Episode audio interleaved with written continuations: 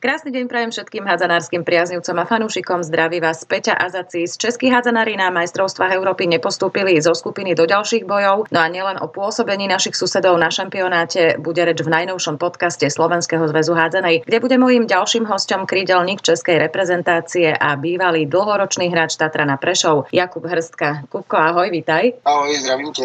Poďme možno na to pôsobenie na šampionáte, ktorý je teraz mimoriadne sledovaný. Bolo to samozrejme veľmi veľká udalosť, že že, sa podarilo českému týmu postúpiť na tento šampionát. Hneď prvý zápas e, s Dánmi, tam bol výborný prvý polčas z vašej strany, nakoniec prehra s veľkým favoritom e, na celkový triumf, by som povedala. Na turnaji vlastne e, prvá prehra 14-23, dostať od Dánov 23 gólov podľa mňa je famozné, horšie je potom dať tých 14. Pýtať sa na príčinu je asi hlúposť, ale Aký to bol duel z vášho pohľadu? Čo sa možno mohlo urobiť lepšie alebo inak? Dánsko samo o sobě je vlastně manča, který každý šampionát, ať už mistrovství světa nebo olympiáda nebo mistrovství Evropy vlastně jde pro zlatou medaili. My jsme do toho duelu šli s tím, že prostě ty první zápasy jsou tak ošemetné, že prostě můžete zaskočit i favorita a to si myslím, že se nám prvních, by se dalo říct, 40 minut dařilo. Dostat za poločas od Dánska a jít do přestávky za stavu 9-9 je prostě něco neskutečného. Já z mého pohledu si myslím, že to Dánsko bylo tak zaskočené, že takové hvězdy, jak je Gicel, Pitlík, Hansen, prostě opravdu nevěděli,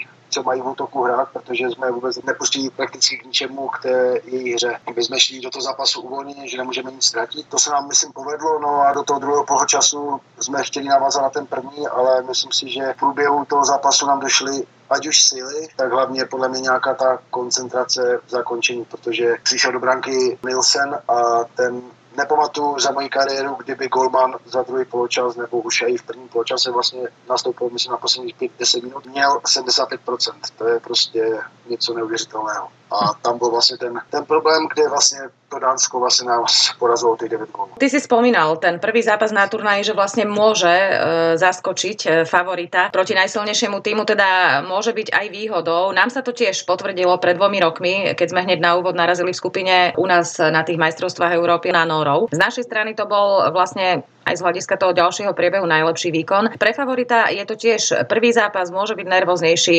Na druhej strane dostať na úvod schodnejšieho súpera, schválne nehovorím ľahšieho, lebo taký na takomto fóre ani neexistuje a uhrať s ním prvé body môže zase vniesť do týmu pokoja pohodu. Vy ste sa bavili o tom, že či je to lepšie hneď na úvod Dánov, alebo tam si asi človek nevyberá? Tak v, v té skupině, co jsme milí, tak uh určitě bylo lepší proti tomu favorizovanému Dánsku, ale jak už si říkala, prostě na tom šampionátu není slabý soupeř. Ať už je to třeba Gruzie, která porazila Bosnu. Prostě tam už opravdu i to Řecko, které bylo podle doby nebo dokonce poprvé na mistrovství Evropy, tak eh, zahrálo velmi kvalitní zápasy. Jak už třeba první zápas potrapili ty Portugalci, když výsledek třeba skončil o 7, ale ještě bylo 12 minut do konce a bylo to o dva góly. Uh-huh. Takže tam opravdu si člověk nevybírá, ale každopádně, pokud by se nám podařilo zaskočit toho favorizovaného soupeře, tak by to pro nás bylo jenom plus. No. Nám se to bohužel nepovedlo, ale prostě trenér a i všichni jsme si řekli, že si musíme vzít z toho minimálně těch 40 minut, které jsme dokázali opravdu s hrát vyrovnaně a jak už si vzpomenula, 23 gólů od Dánska, nepamatuju si, kdy naposledy Dánsko dalo celkově 23 gólů a jenom 9 za poločas. Uh-huh. Takže my jsme se snažili vlastně z toho vzít těch 40 minut a na zbytek zapomenout a jít s čistou hlavu do toho druhého zápasu. Ta kritika sa zniesla najmä na to odpísanie v úvodzovkách, schválne to tak eh, hovorím, krídel, že nominovať len dve je také celkom zaujímavé s argumentom, že teda spojky v krajnom prípade dokážu zahrať na krídle. Potom sa vlastne vyjadroval k tomu tréner Sabate, že na, tom, na tej širšej nominácii tie krídla ďalšie boli, čiže v eh, prípade potreby by ich mohol použiť. Sabate je skúsený tréner, ale naozaj stačia dve krídla podľa teba? Jako, abych pravdu řekl, nebylo to podle mě hned ze startu v plánu, že tam pojedeme jenom s dvěma křídlema. Normálně na kempu ještě od 26. do 30. vlastně tam byly tři levé křídla, tři pravé křídla. Tom vlastně od 2. ledna jsme se vlastně potkávali v Brně, tam taky vlastně, byl jsem tam já, na tom levém křídle byl tam uh, Honza Blecha a byl tam ještě i ten Jarda Trkovský který mimochodem jako v Líze v extralize hraje spojku, uh-huh. ale veškeré ty kempy už by se dalo říct třeba půl roku nebo tři čtvrtě roku v reprezentaci působí hlavně na levém křídle, takže to pro něho nebyla úplně ta jedna neznámá, kdy prostě přijede na turnaj a týden před šampionátem člověk řekne, jdeš na levé křídlo. Ten už tam trénuje půl roku, takže by se dalo říct, jako, že on byl na to připravený a byla ta varianta, že on tam pojede. Každopádně, kdyby Honza Blecha, kdyby Honza Blecha neonemocnil, jak jsme hráli v Maďarsku připravné utkání, mm-hmm. vlastně 6. nebo 5. ledna, kdyby neonemocnil a neměl antibiotika, tak by zřejmě odcestoval sednout tam. Bohužel onemocnil a nebyl zdravotně fit, tak nemohl odcestovat. Tím pádem vlastně padla varianta na to Janu Dekovského, který, jak už jsem řekl, vlastně přes půl roku té reprezentaci prostě působí na levém křídle. Na druhé straně Štěrba, Kuba, spolehlivý hráč, který prostě odtáhl většinou připravených utkání a tak dále na křídle sám. K němu se hledala nějaká varianta, bohužel taky. Bylo to na rozhodnutí trenéra, prostě vzal tam jenom ho a prostě si myslím, že to bylo jeho rozhodnutí a myslím si, jako, že Kuba odehrál kvalitní mistrovství, by se dalo říct, uh-huh. a nebyla potřeba tam prostě nějak zasáhnout. Takže, ale věřím tomu, že pokud by se postoupil ze skupiny, tak určitě by povolal do dalších bojů prostě nějaké ty křídla, protože opravdu tam třeba příklad sedm zápasů odehrát uh, jen takhle, to je jako nemožné. Ale prostě na tu základní skupinu věřil to, že ty dvě křídla to zvládnu. Áno, Šerba ho hral vynikajúco, sa mi veľmi páčil, ale trošku ma mrzelo ako teda slovenskú faninku, že som nevidela Pepu Hozmana, ktorý hrá vo vynikajúcej forme, naozaj už, už asi druhú sezónu, takže je to jedno fantastické práve krídlo, že som sa tešila, že teda sa dostane a nakoniec nie, ale tak to sú už tie presne tie nominačné niekedy veci, ako si spomínal, niekoho vyradia antibiotika, niekoho proste takáto vec vec. Sedmičky. No, to sa ukázalo v ďalšom priebehu turnaja nejakou achilovou petou týmu. Prečo? Čomu to pripisuješ? Já opravdu nevím. Jako já tady toto si třeba dávám za vinu sám osobně. Jako, a to padá na moji hlavu ty sedmičky, protože opravdu nepamatuju, nepamatuju, už tam působím nějakých 14-15 let reprezentaci. Dalo by se říct, že té doby, co jsem po Karlu Nocarovi převzal nějakou tu hlavní roli na levém křídle, tak uh, opravdu nespomenu si za 14-15 let, kdy by byly zápasy, kdybych prostě vyhořel úplně celkově. Nejenom ze sedmičkách, ale prostě celkově v hře. Byl jsem z toho celkem hodně zklamaný po šampionátu, nebo hlavně po tom zápasu třeba s tím Portugalskem, protože opravdu nezažil jsem, nezažil jsem zápasy, kdybych úplně tak celkově vyhořel. Takže ty sedmičky beru hlavně na sebe, protože dám jenom blbý příklad. Hrál se čtyři dny zpátky, než začal první šampionát, se hrálo v Maďarsku, dva přátelské zápasy a tam jsem měl ze sedmiček, by se dalo říct 8-8 Mm-hmm. Takže opravdu, opravdu nepamatuju. Byl ten hlavní kamen úrazu, kdy vlastně by se dalo říct, že celkově, jak se prodal s tím portugalským ty tři góly, pět neproměněných sedmiček, plus nějaké vyložené šance, tak uh, to určitě zamrzí. Říkám, tady ty sedmičky beru na sebe. Mm-hmm. Asi tak. Ty si celkovo jeden z najlepších strelcov Českého nároďaku. Na konte máš takmer už 500 eh, reprezentačných gólov, nejaké ti tam ešte chýbajú, ale to sa ešte doplní, to o tom nepochybujem. Ako hodnotíš v tomto smere to tvoje účinkovanie celkovo na šampionáte? Mal si, možno, možno sa to udialo aj preto, že si mal, ani si si to neuvedomoval, ja ti to nechcem vnúcovať nejako, ale môže to tak byť, že nejaké tlaky v súvislosti, že od teba sa vlastne tie góly očakávajú, nie? Tak očekávají, neočekávají. Vzhledem tomu, že jsem křidlo a jsem závislý by se dalo říct od rychlých protiútoků, jak od spojek, tak od brankářů, tak eh, prostě když ten člověk dostane tu příležitost a na těch křídlech to není úplně pravidlem, že by měl člověk 10 až 12 střel za zápas třeba, ale má prostě třeba vyložené dvě, tři šance, které se samozřejmě očekávají, že ten člověk to promění. Jako já jsem nemyslím, že by byl na mě nějaký tlak, nebo takhle už celkem v reprezentaci jsem delší dobu a většinou ty zápasy opravdu hraju sám, takže tam ten tlak asi už jsem nějak překousl, nebo takový ten zdrav, zdravá nervozita tam je vždycky. Mm-hmm. Ale ne, že bych si řekl, ty brio, teďka musím dát 10 gólů, na to mančav prohraje. To jako určitě ne.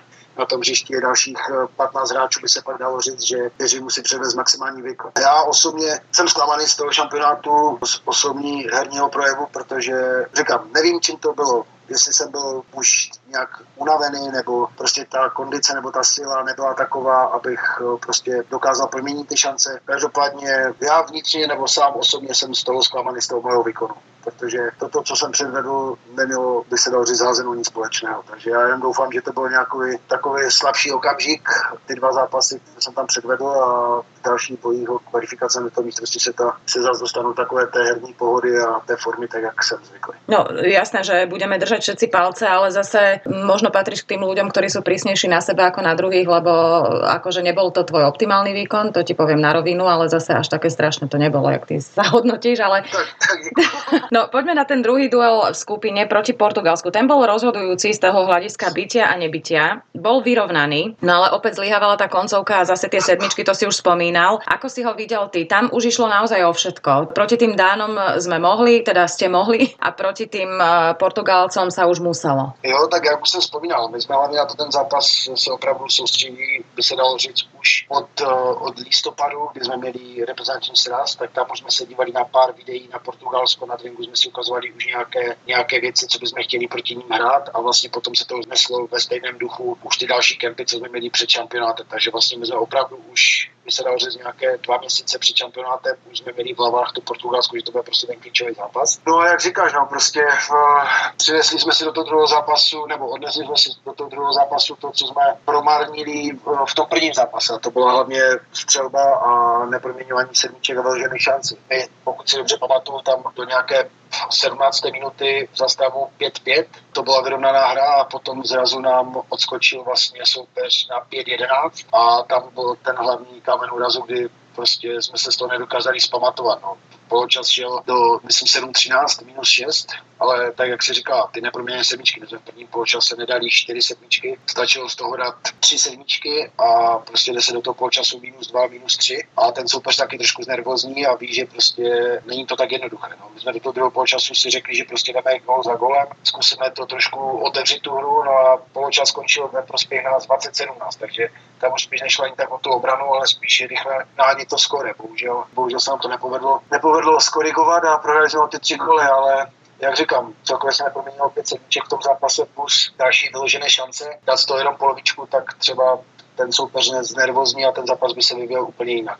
Takže určitě pro nás to bylo velké zklamání a nejenom pro nás, ale prostě pro český národ si myslím taky, protože každý věřil, že přes to Portugalsko se dá postoupit. Tak jak jsme věřili my, tak nám věřili všichni a bohužel se ukázalo, že to Portugalsko je pořád kvalitní manšaft, i když si mnozí myslí, že třeba si řeknou jo, Portugalsko, ale že jsou za náma, ale ti kluci hrajou v klubech. Všichni, co hrajou Ligu mistrů nebo pohár EAF, na to u nás eh, hrajou dva, tři eh, ligu mistrů nebo dokonce možná jenom jeden ligu mistrů a zbytek hraje nějaké evropské poháry ale proste tá kvalita je pořád na strane Portugalcov. Aká je to situácia, keď e, klasickí sedmičkári nedajú, tréner dá niekoho ďalšieho, ten nedá a teraz e, si čo ja viem, štvrtý v poradí. Už e, je to také, že niekto má na to v úvodzovkách gule, že sa tam vypýta, hej, alebo už ten, čo ide strieľať tú ďalšiu, ja si to neviem predstaviť, ja som sedmičky nehádzala našťastie, lebo to by nebolo dobré asi, ale tí, tí klasickí, čo, čo ste na to zvyknutí, vieš? Tak ja třeba, ja to mám takhle dané, třeba sám o teďka, že idú vždycky na tu první sedmičku, pokud dám, tak prostě pokračuju dál. Pokud jednu sedmičku nedám, tak jde tam ten druhý hráč, který prakticky je zvolený nebo zvolený, který prostě háží třeba v klubu nebo si na tu sedmičku věří, tak je většinou dány taky jasně. Málo kdy se nám stalo, že by ten druhý pak už selhal a musel být nějaký třetí, ale zase pokud nedal ten druhý, tak jsem prostě říkal já, že prostě když nedal ten další, tak na tu třetí půl zase já.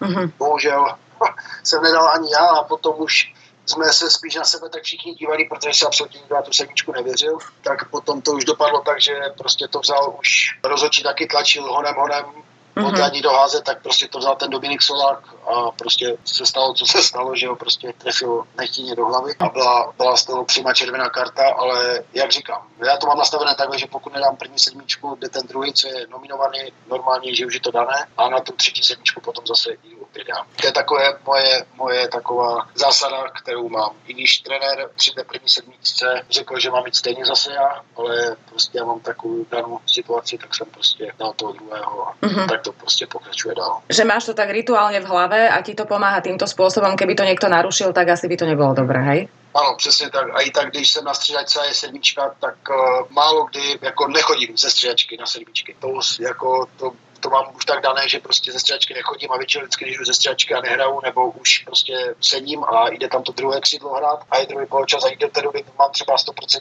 tak nehážu ty sedmičky. Bohužel v reprezentaci jsem byl tak zvolený, že musím chodit ze střídačky. Nejsem z toho moc nadšený, ale mám to takú zásadu. No. Spomínal si to tiež, že teda český tým, ja som to tiež e, trošku sledovala aj na tých, na tých stránkach zväzu a tak ďalej. Pod palbou obrovskej kritiky. Fanúšikom sa nepáčila nominácia, potom si to odniesol už aj legendárny brankár Galia, ktorý vlastne nastúpil ako núdza pre zranenie hrdličku, čo som mala pocit, že niektorí ani nepostrehli, už proste kritizovali všetko, lebo boli takí frustrovaní z toho.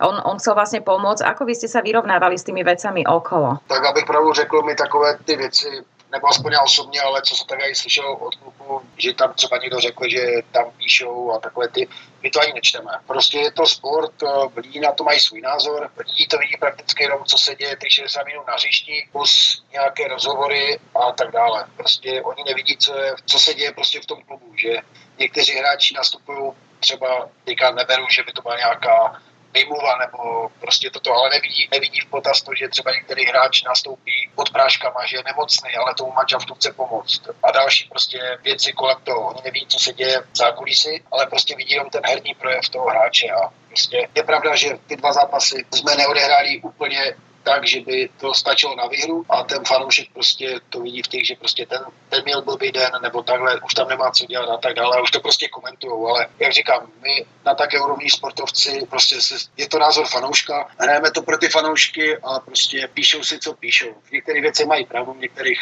to až třeba moc přestřelí, ale prostě my se s tím nesmíme zaobírat a prostě jedným uchem tu, jedným tam a prostě jít dál a přesvědčit toho fanúška, že ten další zápas byl lepší. A ako sa dá namotivovať potom na ten ďalší zápas, ktorom akoby v úvodzovkách už o nič neslo a vždy samozrejme ide o veľa, o prestíž, meno a tak ďalej. Ako to vyzeralo v českom týme pred zápasom s Grékmi? Tak my jsme šli do toho zápasu úplně stejně, jak kdyby jsme šli proti Dánsku nebo proti Portugalsku. My jsme si řekli vlastně, že tam hrajeme, že tam se ještě vlastně hraje o ten los na mistrovství světa, protože tam pořád je o co hrát, jestli se hraje před kvalifikace a potom kvalifikace, nebo přímo jste nasazení do toho prvního koše a hrajete tu kvalifikaci. My jsme řekli, že prostě do toho zápasu jdeme tak jak proti Dánsku nebo proti Portugalsku. Dáme do toho všecko a budeme chtít vyhrát co největším rozdílem, aby jsme se umístili na co nejlepší příčce, co se týká, a aby jsme byli nejlepším koší na to kvalifikace na tom mistrovství světa. Příprava toto všechno vlastně proběhlo úplně stejně, tak jak proti Dánsku a Portugalsku.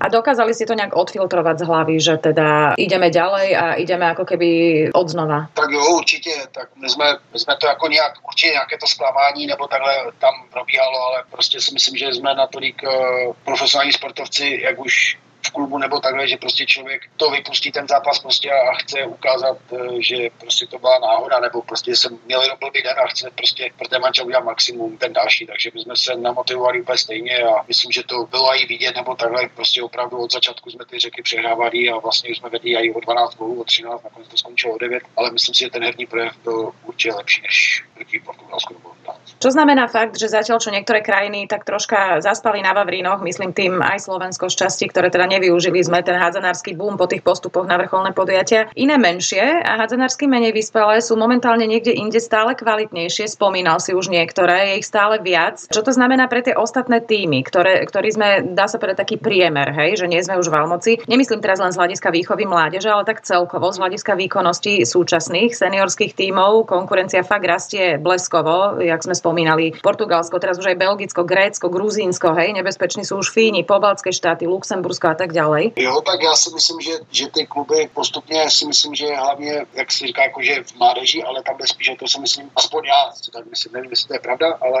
myslím si, že hodně těch eh, kluků z těch tuzemských zemí nebo takhle eh, směřují do jiných přednějších klubů, prostě ať už je to Německo, Francie, Švýcarsko, Rakousko, že prostě třeba například z Gruzie nebo prostě z Fínské ligy a tak dále, prostě ti nejlepší hráči nebo ta kvalita z Fajerských ostrovů, prostě ti hráči chodí do těch lepších manšaftů, kde se prostě zlepšují a zlepšují a potom, když odejde takový 3, 4, 5 hráčů z té z Fínské ligy, z Gruzinské ligy, aby mohl jmenovat prostě dál, do těch kvalitních a potkávají se s těma nejlepšíma hráčema na světě, tak už jenom ty tréninky a ta herní praxe je prostě strašně moc zvednou nahoru a jdou výkonnostně nahoru, plus i mentálně, že prostě rostou i psychicky. A potom, když se sejdou ti nejlepší, ať už z Fajerských ostrovů nebo z toho Gruzinska, a přijde tam těch 5-6 lidí, kteří už zkusili druhou Bundesligu, první Bundesligu, francouzskou ligu a prostě se spojí všichni dohromady, tak ten mančaft je výkonnostně lepší, než když hrajou jenom tu prostě svoji ligu v té svojí zemi. Mm-hmm. A to si myslím, že je ten je největší rozdíl právě v té partii, že ty ostatní celky, které byly prostě nevítelné, zrazu šly výkonnostně nahoru, protože ty mladí talentovaní hráči odcházeli do těch kvalitnějších soutěží. Tam si myslím, že právě to ten rozdíl oproti některým, kteří prostě třeba zůstávají nebo se vrací spíš do těch svojich lík a potom to nestačí do tých, na tú medzinárodnú úroveň. Hoci sa svet e, tiež posúva aj vďaka európskym trénerom a teda koncepcii stále hore, tie niektoré krajiny a dá sa povedať aj kontinenty, stále sú majstrovstvá Európy kvalitnejšie, obsadené ako ten svet. Česko dokázalo postúpiť, dokonca v rámci prípravy e, poraziť Maďarov, to sme spomínali. Prečo to teda nevyšlo na tom samotnom turnaji? Tak těžko říct, říkám. Já za mě si myslím zase, za prvé, Sice se vyhrálo v Maďarsku, který Maďarsko teďka převádí vynikající, vynikající výkony na Evropě, mm-hmm. ale taky přece byl to jenom přátelský zápas lidí nebo hráči hrajou bez tlaku, samozřejmě i když jde o prestiž, ale každý chce vyhrát, ale prostě jde to bez nějakého tlaku, různí trenéři si třeba zkouší různé varianty, co by fungovalo, co nefungovalo. Proto ten výsledek byl takový, jaký byl. A to nechci jako nás nějak tak, že bychom hráli na půl plynu nebo takhle. A ta Evropa prostě, to jde vidět, že ty zápasy prostě je to jenom o tom jednom zápase. Prostě není to třeba kvalifikační skupina, kdy člověk hraje doma venku, má víc zápasů. Tam je prostě, tam to jde jenom o ty tři zápasy a prostě buď ten člověk je tak připravený a ten zápas mu vyjde a vyhraje se ten zápas, anebo prostě mají takové blbé nebo prostě nedají prostě ty vyložené šance, tak jak to bylo u nás a prostě vypadne ze skupiny. Je to prostě jenom o tom jednom zápase, není to o více zápasech a prostě nám ty dva zápasy bohužel nevyšly a proto sme venku z Česko vychovalo veľmi silnú mladú generáciu. Myslím si osobne a úplne takto s kľudom to verejne hovorím, že budete pravidelne postupovať na vrcholné podujatia v blízkej budúcnosti. Ako prebieha tá generačná výmena v seniorskom týme? Je to postupné alebo Sabate volí taký radikálnejší postup, podobne ako u nás Fernando Gurič, že teda rozlúčil sa s tými staršími, skúsenejšími celkom radikálne a začal niečo úplne nové? Tak já si nemyslím, že by trenér Sabate udělal úplně nějaký radikální změnu. Udělal tam nějaké změny, ale spíš si myslím, že to nebylo, co se týká kvůli věku, ale kvůli systému. My jsme byli zvyklí hrát prostě systém v obraně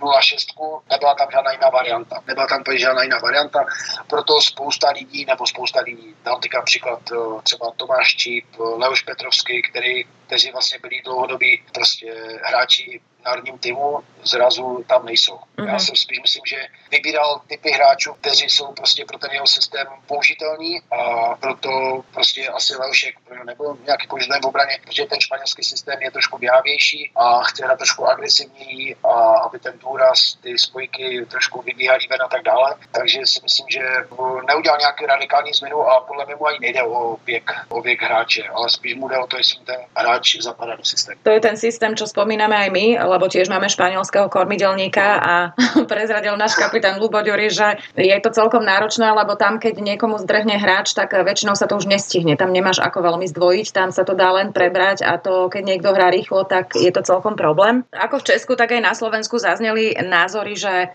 zahraničný tréner môže byť kvalitný, ale jeho koncepcia predstavy musia nejako súznieť s tým tímom, hráčmi, kvalitou, mentalitou, s ktorou má on pracovať. Ak sa toto nestane, úspech sa jednoducho nedostaví. Súznie Šavi Sabate s českým tímom. V čom má možno španielský kormidelník to najťažšie s vami? Tak já si myslím, že my jsme se jako trenér a my jako manšaft, myslím si, že jsme se úplně nádherně spojili. Já si myslím, že má právě ten typ hráčů, kteří tomu systému věří mm-hmm. a mhm. prostě má tam typ hráčů, kteří kterým to prostě, prostě, jak bych to řekl, prostě se jim to líbí a prostě tomu systému věří a právě proto si myslím, že ten systém každý pochopil a jak už přesně jak si říkala, že Ludko říkal, že pokud uteče jednomu hráči prostě soupeř nebo něco takového, tak ten prostě celý systém nebo ta obrana spadla. Uh-huh. Proto, proto má každý, opravdu každý hráč má úkol, který si musí pohlídat a potom samozřejmě, pokud ten hráč zaspí nebo něco, tak potom je trenér v právu ho seřvat nebo ho zdupat za to, že prostě ten systém pak celý spadne. Takže my se tak opravdu i na těch tréninkách se koncentrujeme vyložení čistě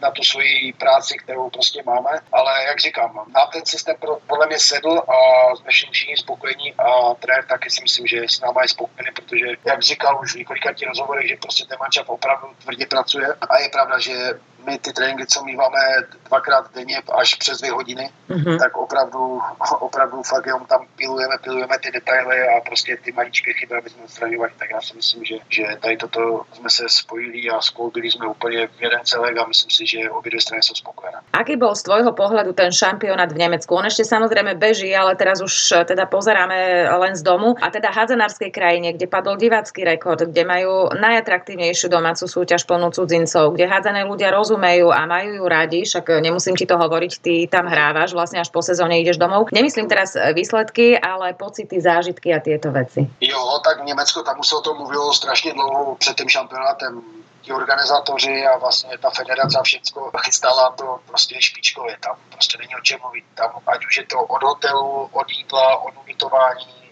od tréninkových hal, a po toto všechno, jako tam je to bezkonkurenční prostě. Tam, tam ti lidi tím žijou prostě a ta organizace všecko. Když člověk něco má nějaký problém, prostě on se zavolá a je to prostě nevyřešené, nic tam není žádný problém. Ještě chvilku počkejte, nebo toto nejde, nebo je tam nějak, je tam plno, nebo něco jako opravdu ne. To zázemí po té sportové stránce a všechno mají tip job, takže tam je to bezkonkurenčné. Vy ste mali aj čas niekam sa prejsť, alebo teda niečo vidieť z mesta, alebo podobne, alebo ani veľmi nie, že hala hotel? Ne, tak my jsme neměli k dispozici, vlastně my jsme sice byli v Mnichově, ale opravdu to bylo tak eh, časově náročné, že prostě opravdu ráno snídaně, nějaké video, trénink, pak zase regenerace a prostě se připravoval člověk na ten další zápas. Takže my, pokud jsme měli nějakou menší procházku, tak jen tak individuálně a to jsme šli opravdu tady se říct kolem komína jenom 15-20 minut, dali jsme si někde nějakou kávu a zase šli jsme zpátky. Takže nebol ani pořádny čas. Aký bol ten návrat domov? Lebo tie pocity asi boli rozpačité. Čo ste si vypovedali po skončení vlastne základnej skupiny a potom, ako ste vedeli, že teda idete domov? Tak um, my jsme, já si myslím, že my to spíš všechno budeme rozebírat až ten další sraz nějak, pokud se k tomu vůbec nějak vrátíme. No, řekli jsme si, prostě jsme do toho dali maximum, co bylo v našich silách. Prostě bohužel, že, ty, že nám to nevyšlo, nevyšlo. Určitě jsme z toho byli každý zklamaný, každý měl úplně jiné očekávání. Ale spíš jsme si jako spíš jsme chtěli navazat tu pozitivní vlnu, spíš jsme si říkali, co fungovalo a na čem jsme chtěli stavět. Takže jsme se spíš rozloučili s tím, že ano, bylo to zklamání, určitě cíl byl jiný, ale bohužel je to sport a my prostě se musíme soustředit zase na kvalifikaci a myslím si, že ta, prostě to, co bylo, bylo to už nevrátíme a prostě jde se dál a musí sa asi tvrdě makat. Ty pôsobíš v Nemecku, v Roslaveri od roku 2019.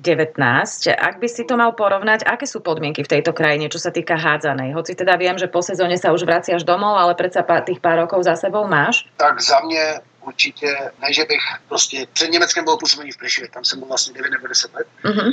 A nechci říkat, že bych se tam měl nějak špatně, nebo prostě bych se tam necítil tak jako doma. Ale je pravda, že pokud bych eh, měl tu možnost a zkusil bych zahraniční angažma v Německu dřív, třeba po Zubři, jak jsem šel do Prešova přímo, že bych měl nějakou mezizastávku v Německu, pak Prešov a zase Německo, tak eh, určitě si myslím, že bych tak dlouho v Prešově nevydržel. Opravdu ten, to zázemí a ta kvalita prostě je úplně někde jinde. Vím, že třeba zase v Německu hraju tu dvou Bundesligu, nemůžu si zahrát ligu mistrů nebo poháry. V Prešově zase bylo to, že měl ten hráč možnost prostě se hrát CH ligu, ligu mistrů, pohár EAF. Ale co se týká třeba toho zázemí nebo takhle, tak tam pak je to na té profesionální úrovni, že prostě fakt ten člověk má tu péči, by se dal říct fakt 24 hodin denně a prostě přesto nejde vlak. Takže na té stránce je to určitě úplně něco jiného, než třeba co som zažil ja Keď už spomíname ten Prešov, aké to boli roky? Vy ste prišli ako také ucha, ja si to veľmi dobre pamätám.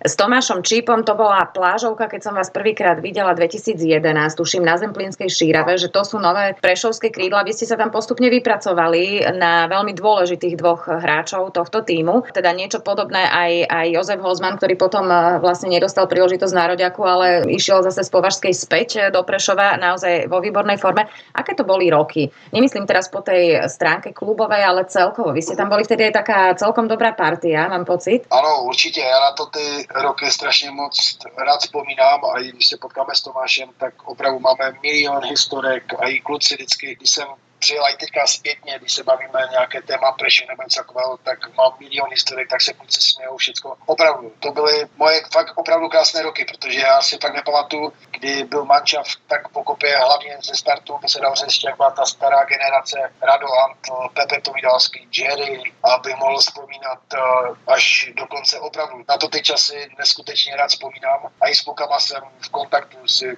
píšeme, voláme s Tomášem Urbanem, párkrát jsme se i s Vladem Kuzem zavolali, takže opravdu fakt eh, s Dominikem Krokem taky jsem v kontaktu. Mm-hmm. Takže jako fakt nemůžu si to vynachválit. Kdyby byla možnost eh, se vrátit ještě jednou do Prešova a byla by tam ta samá parta, co jsem začínal, tak neváhám ani, ani sekundu a ten rok bych si k ní ještě s těma klukama zahrál, protože to, co se dělo jak na hřišti, tak i mimo hřišti, na to se opravdu nezapomíná. čo si spomínam, áno, že, že teda bolo to tam také, ale boli ste veľmi súdržní, boli, boli ste veľmi sympatický mančov, ktorý fakt, že držal, držal pokope.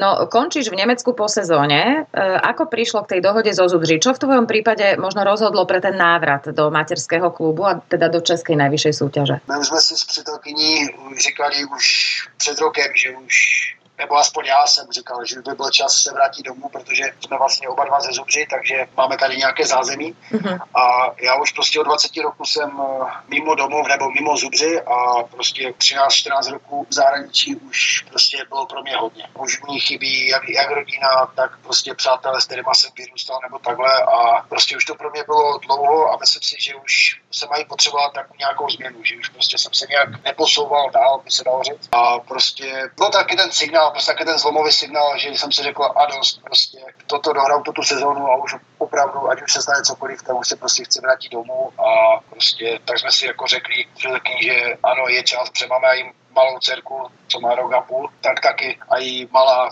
taky. Prakticky přítelkyně s malou jsou tam doma a prostě není tam, máme mladý mančava, ta parta prostě není taková, že bychom se scházeli a někdo by měl taky ještě nějaké dcerky, synky, že by se prostě malá scházela a tak dále, takže i kvůli tomu se vracíme, protože tady má spoustu kamarádek, kteří mají také malé, takže aby prostě nebyli úplně ostřenutí do toho světa, tak se prostě vracíme všichni tak, jak jsme chtěli, tak se vracíme domů. Co ty očakáváš od toho návratu domov po rokoch v zahraničí? Myslím si, že na také se zvykne velmi rýchlo, ne? Tak eh, abych pravdu řekl, já jdu tak a jdu také jedné velké neznámé, mm-hmm. protože ten manšaft, eh, když jsem s tomu odcházel, tak tady si jako pamatuju Tomáše Mičkala, Ondrumíku a to je, by se dalo říct všecko. Vlastně Kuba Krupa skončil v Zubři, takže vlastně s ním si nezahraju. Takže to jsou dva kluci, které vlastně znám a když se mají třeba párkrát s klukama si budu zatrénovat, když mám pomoc nebo něco tady, tak opravdu já ty hráče znám akorát možná jmenovitě, že jsem je viděl někde na internetu, že hrajou nebo takhle, ale absolutně vůbec nevím, o koho se jedná nebo co a jak. Takže po té stránce to bude pro mě jedna velká neznámá, jinak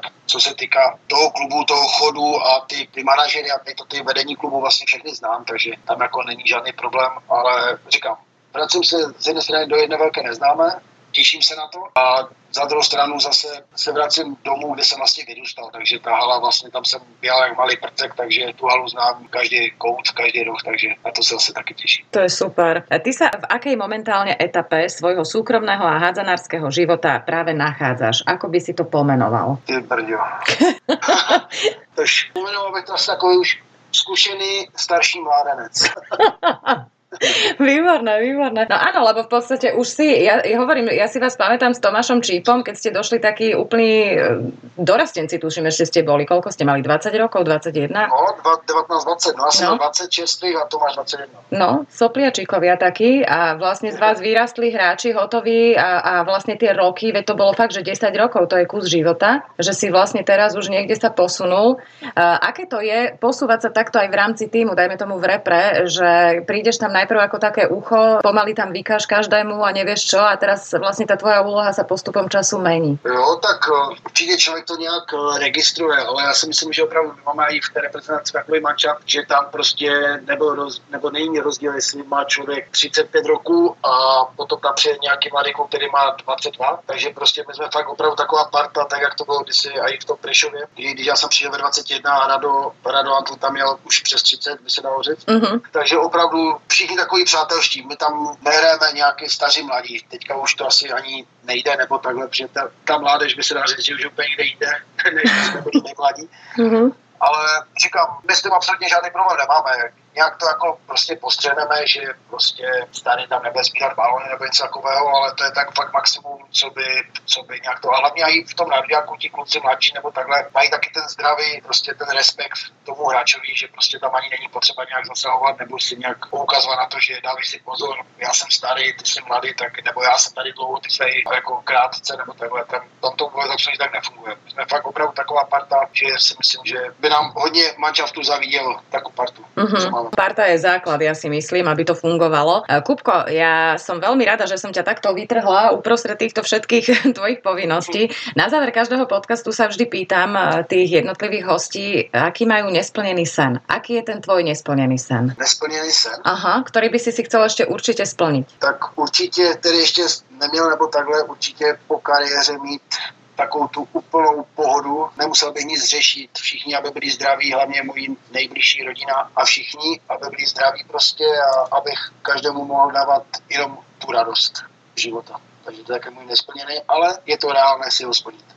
Dúfam, že to aj sa samozrejme splní. Veľmi by som ti to prijala. Ďakujem veľmi pekne, budem držať samozrejme palce. E, nech ten návrat do Zubří e, prebehne úplne tak, ako si želáš a hlavne, aby sa nikto nezranil. No a samozrejme, nech tá kvalifikácia bude takou náplasťou za to, že teda sa nepodarilo na majstrovstvách Európy postúpiť zo skupiny. Dúfam, že tie ďalšie už výjdu. Ďakujem veľmi pekne a držím palce. Jo, ja taky ďakujem. Rád som si povykladal s tebou po dlhé dobe zase.